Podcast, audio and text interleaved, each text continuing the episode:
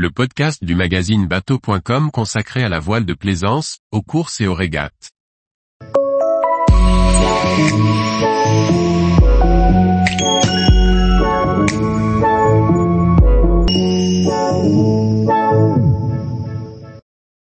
Journal de bord de la course au large, voile de Saint-Tropez, 24 heures ultime, IMOCA, Mini Transat. Par Chloé Tortera. Voici le résumé des régates et des courses au large de la semaine du 23 au 29 septembre 2023. Au programme, des départs de course, des confrontations entre géants, des constructions de bateaux et de nouveaux projets. Si les régates des Maxis débutent le 1er octobre, le village des voiles de Saint-Tropez ouvre ses portes ce vendredi 29 septembre 2023. Au programme, l'accueil des participants, Maxis et voiliers classiques et modernes. Les régates des 250 voiliers tradition et modernes débuteront progressivement lundi et mardi. Ce vendredi 29 septembre, quatre ultimes s'affronteront sur quatre sessions de runs devant l'île de Groix, Sodebo ayant cassé sa dérive. Ce sera la première fois que les teams se retrouveront tous réunis après les longs chantiers menés depuis la route du Rhum pour fiabiliser les bateaux. Samedi, ils partiront à midi pour un parcours offshore dans le nord du golfe de Gascogne. La première épreuve se déroulera en équipage, et la seconde en double.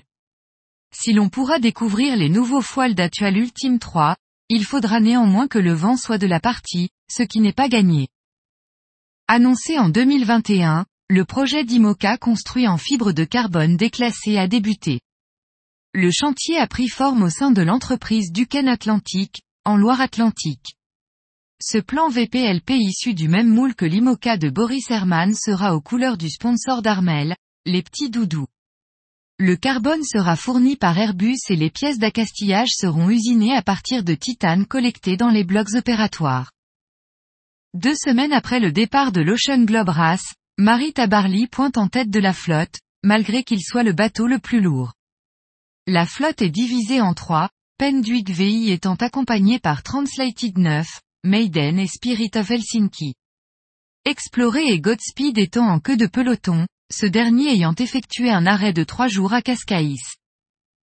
Après un report de 24 heures en raison de mauvaises conditions météo annoncées au large du Cap Finistère, le départ de la Mini Transat a eu lieu le 25 septembre à 13h38.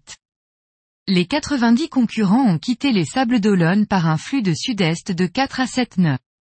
1350 000 les séparent de Santa Cruz de la Palma, aux Canaries.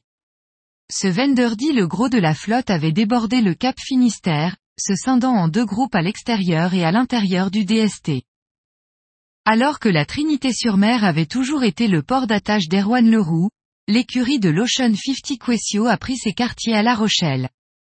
Installé pour l'instant au port des Minimes, l'objectif est de s'établir dans la zone portuaire de chef de baie, que l'agglomération développe.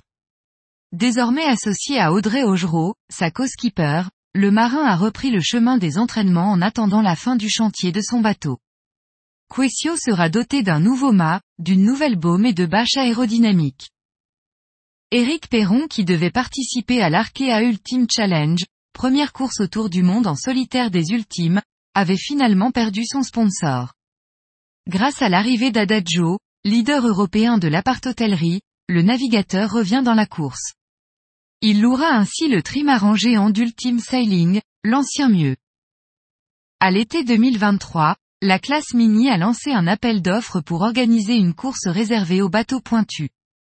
L'objectif est de permettre à la flotte de naviguer sur des bateaux de même performance et aux navigateurs moins professionnels de se qualifier pour la Mini Transat. Après la victoire sur l'épreuve de Saint-Tropez, les Britanniques d'Emirates GBR remportent l'étape italienne de Tarente. Grâce à cette nouvelle victoire, ils passent de la quatrième à la deuxième place au classement général de la saison. Pourtant, cette épreuve n'aura pas été de tout repos. La finale entre les Britanniques, les Australiens et les Américains a été annulée faute de vent.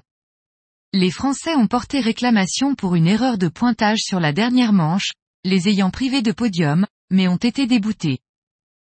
Le navigateur Alex Pella et son équipage, ont quitté le port en Bilbao, en Espagne le 24 septembre pour une tentative de record du Tour de l'Espagne. Cette tentative est une première étape réalisée à bord du Maxi Catamaran Victoria, ancien Club Med. En 2025, le navigateur espagnol se lancera sur le trophée océanique Elcano, un tour du monde à l'envers célébrant à toute première circumnavigation bouclée en 1522 par le capitaine espagnol Juan Sebastián Elcano. L'actuel record est détenu par les frères Lopez Doriga depuis 2006 sur Artei Naturalza, Art Nature, en 12 jours et 13 heures.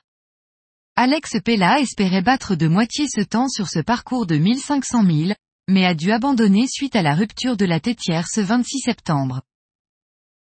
Tous les jours, retrouvez l'actualité nautique sur le site bateau.com. Et n'oubliez pas de laisser 5 étoiles sur votre logiciel de podcast.